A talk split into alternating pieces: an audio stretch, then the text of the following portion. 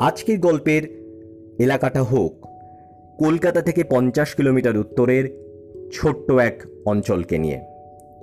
ভুলেও এই শহরকে বা এই অঞ্চলকে মফস্বল ভাববেন না, কারণ এই শহর, এই অঞ্চল এমনই, যেখানে চার্চ আর চিজ মিলেমিশে এক হয়ে গিয়েছে। আজকের গল্প ষোলোশো শতকের শুরুতে হুগলি নদীর পাড়ে গড়ে উঠতে থাকা মিনি ইউরোপকে দিয়ে শুরু হোক। আর চার চার চিজ কোথায় এক হলো? দাঁড়ান, সেই গল্পে আসছি, একটু পরে। নমস্কার, আমি দীপায়ন, আর আপনাদের সাথে আজ আমি গল্প করব ষোলোশো শতকের শুরুতে বাংলায় আসা পর্তুগিজদের নিয়ে। পনেরোশো ষোলো সাল নাগাদ প্রথম পর্তুগিজ বাণিজ্য জাহাজ বাংলায় আসে। তবে এটা কিন্তু খুব সাময়িক একটা উপস্থিতি। পনেরোশো ষোলো সাল নাগাদ সময়টা বুঝতে পারছেন তো? বাবর কিন্তু তখনও দিল্লিতে এসে পৌঁছননি। পনেরোশো চৌত্রিশ সালে গোয়ার Portuguese governor Nuno da Cunha প্রথম পাঁচটি জাহাজে করে দুশো লোককে বাংলায় পাঠান বাণিজ্য করার জন্য। প্রথম পর্তুগিজ বাণিজ্য কেন্দ্র কিন্তু ছিল চট্টগ্রামে। এর কিছু পরেই পর্তুগিজরা অনেকটা পূর্বে আরও দুটি বাণিজ্য কেন্দ্র খোলে।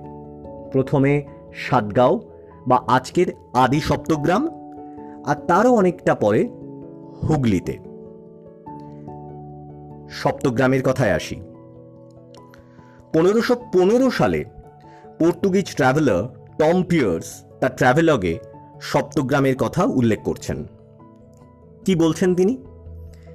He mention Saptagram is one of the chief trading cities in Bengal he writes it has a good port it has a good entrance it is a good city and it has many rich merchants Saraswati নদীর ওপর গড়ে ওঠা বন্দর শহর সপ্তগ্রাম, কিন্তু বহু যুগ ধরেই বাংলাদেশের ব্যস্ততম বাণিজ্য কেন্দ্র ছিল।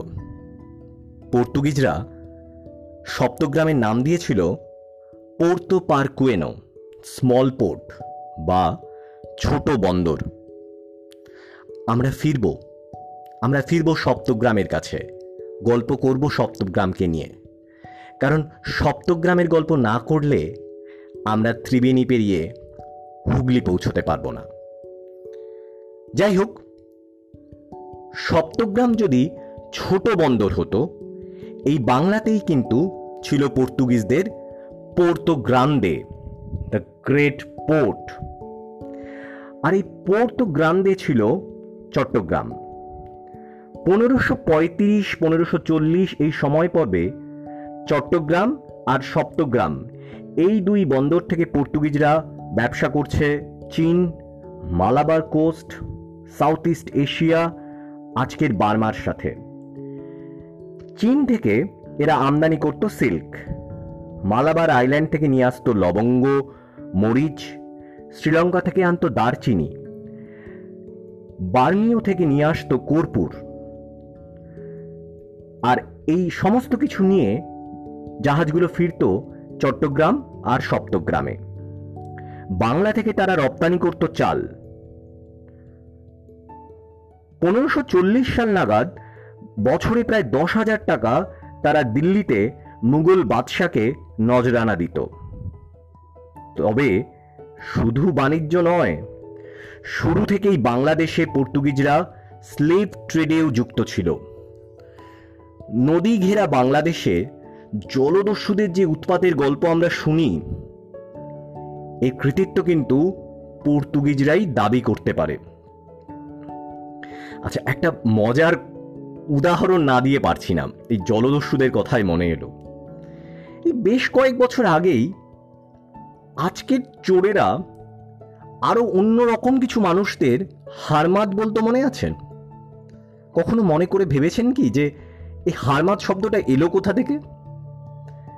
আসলে এই হারমাত শব্দটা এসেছে একটা স্প্যানিশ ওয়ার্ড আর্মাডা থেকে। Spanish armada? তো পর্তুগিজ এই জলদস্যুরা না, এদের যে ফ্লিটগুলো ছিল, এই ফ্লিটগুলোকে এরা বলতো আরমাডা। সেই থেকেই বাংলাদেশে জলদস্যুদের এই উৎপাত আর এই জলদস্যুরা হারমাদ নামে পরিচিত হলো। আজ এই অবধি থাক, তবে বাংলায় পর্তুগিজদের গল্প কিন্তু সবে শুরু হলো। এরপরে আমরা জানব আকবর আর শাহজাহানের সময় কেমন ছিল মুঘলদের সাথে এদের সম্পর্ক? আমরা জানব সপ্তগ্রামের কথা। কীভাবে পর্তুগিজরা সপ্তগ্রাম পেরিয়ে হুগলিতে পৌঁছল আর গড়ে তুলল নতুন বন্দর শহর হুগলি। তবে শেষ করার আগে মনে আছে বলছিলাম, কলকাতা থেকে পঞ্চাশ কিলোমিটার দূরে শহরের কথা, যেখানে চার চার চিজ এক হয়ে গেছে। এটা কিন্তু বাংলায় পর্তুগিজদের অবদান। ব্যান্ডেল চার্চ আর ব্যান্ডেল চিজ। হবে। ব্যান্ডেল চার্চ নিয়েও গল্প করব আর ব্যান্ডেল চিজ নিয়েও গল্প করব। আরেকদিন।